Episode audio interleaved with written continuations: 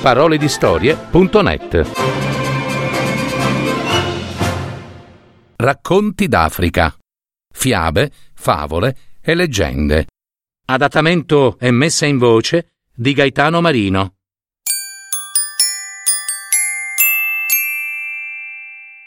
Fratelli gemelli.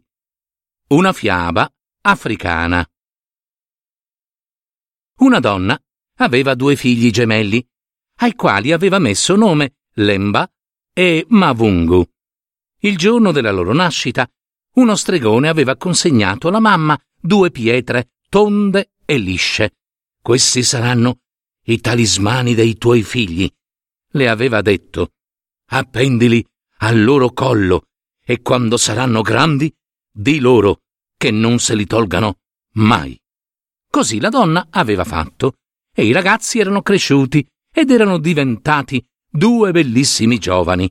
Un giorno Mavungu, stanco della solita vita, decise di partire.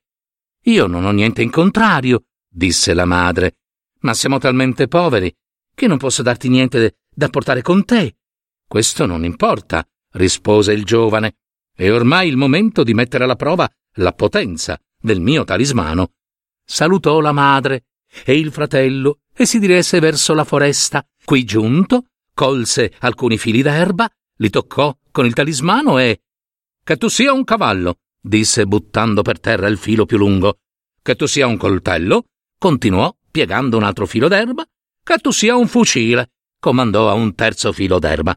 Immediatamente un bel cavallo scalpitò davanti a lui, un coltello si infilò nella sua cintura e un bellissimo fucile appeso alla sua spalla comparve.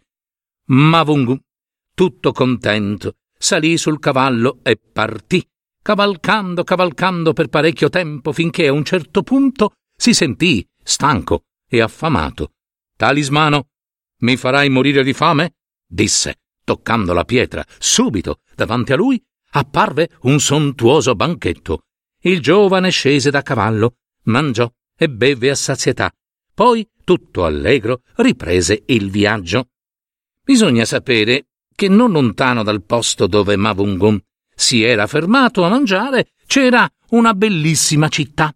Essa era governata da un re che aveva una figlia, assai assai capricciosa. La fanciulla era in età da marito, ma per quanto già molti l'avessero chiesta in sposa, ella aveva rifiutato a tutti proprio tutti la sua mano. Ma Vungum giunse nella città e si fermò sulla riva del fiume. Qui c'era anche la fanciulla, con molte altre compagne, e appena vide il giovane straniero, tornò di corsa dal padre e dalla madre e disse loro: Oh, ho visto l'uomo che voglio per marito, e morirò se non lo sposerò. Il padre mandò i suoi schiavi incontro al giovane straniero e lo invitò a banchetto nella sua casa. Ma Vungum fece al re un'ottima impressione, tanto che, quando il giovane gli offrì molto doni preziosi, non esitò a proporgli di sposare la figlia. E così, con grande allegria e gioia per tutti, si celebrarono le nozze. Nella casa degli sposi c'erano tre grandi specchi, accuratamente coperti.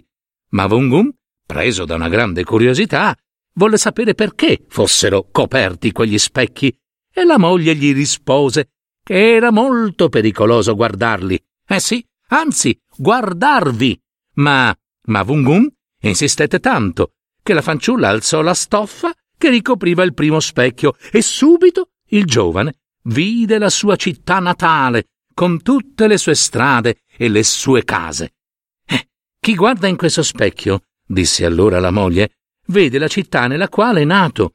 Nell'altro specchio ciascuno vede la città che conosce e che ha visitato nei suoi viaggi. E così dicendo scoprì il secondo specchio. E, e il terzo specchio?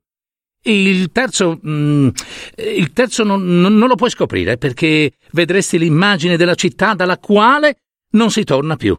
Fammela vedere, gridò Mavungum e strappò la tela L'immagine che gli apparve era terribile, ma il giovane la fissò intensamente e si sentì preso da un grande desiderio di andare proprio in quella città. Oh no, ti scongiuro, non andarci, marito mio, perché non tornerai mai più. lo implorò la moglie, ma il giovane era deciso.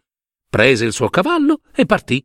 Cavalcò e cavalcò per tanti mesi, finché un giorno, guardandosi intorno, vide una vecchia che stava seduta presso un mucchio di sassi bianchi e neri.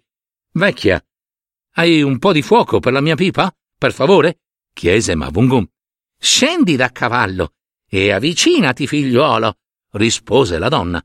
Mavungum si avvicinò, ma appena la vecchia gli ebbe toccato la mano, il giovane fu trasformato in una pietra nera e il suo cavallo in una pietra bianca.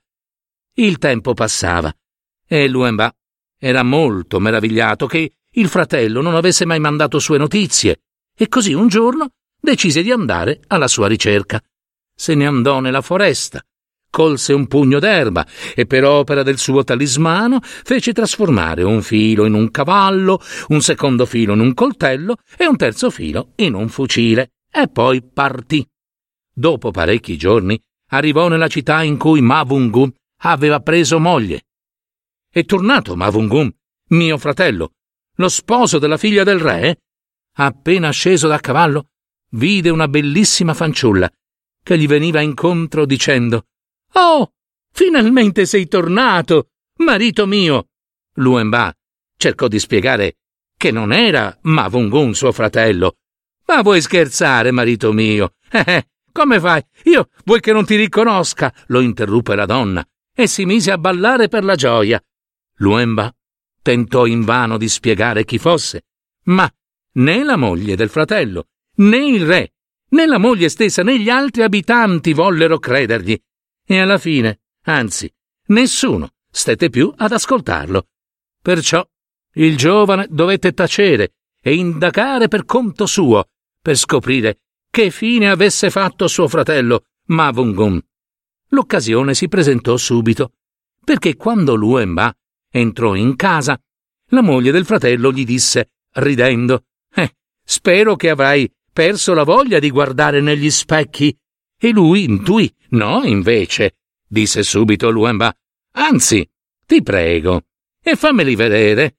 Ecco, questa volta la giovane non si fece pregare, e Luemba poté vedere la città dove era nato, poi i luoghi che aveva attraversati viaggiando e infine guardò interessato la città dalla quale non si torna.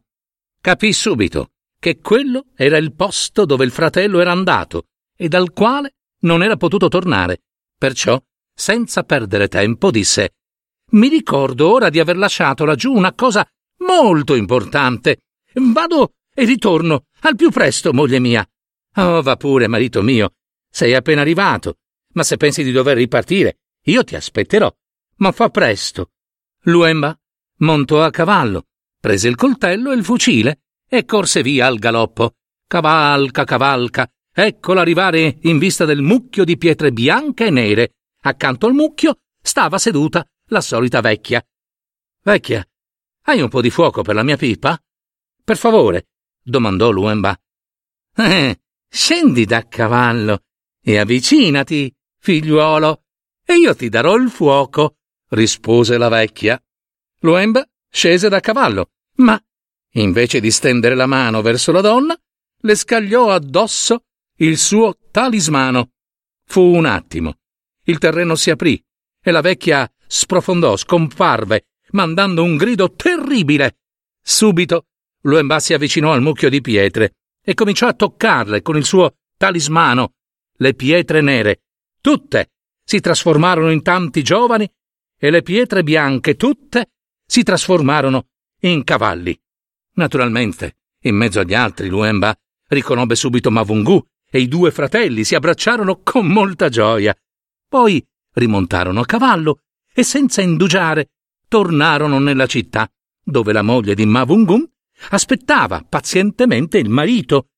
Eh, possiamo immaginare quale fu la meraviglia di tutti nel vedere che i due fratelli così uguali l'uno all'altro si somigliavano come due gocce d'acqua. Vi furono grandi feste che durarono tre giorni e tre notti e fu ordinato un sontuoso banchetto al quale parteciparono tutti gli abitanti della città.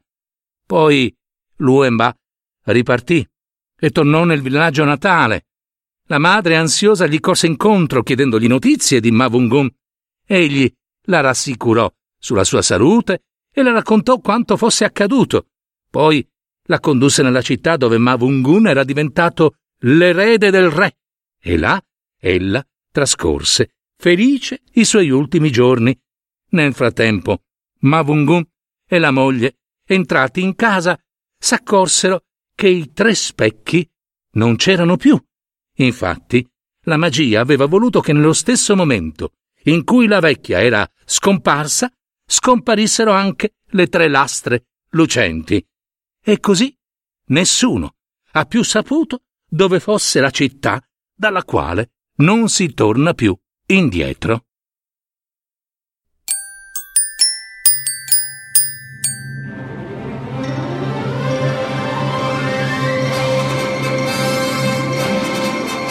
Avete ascoltato Parole di storie, fiabe, favole, racconti, leggende, adattamento e messa in voce di Gaetano Marino.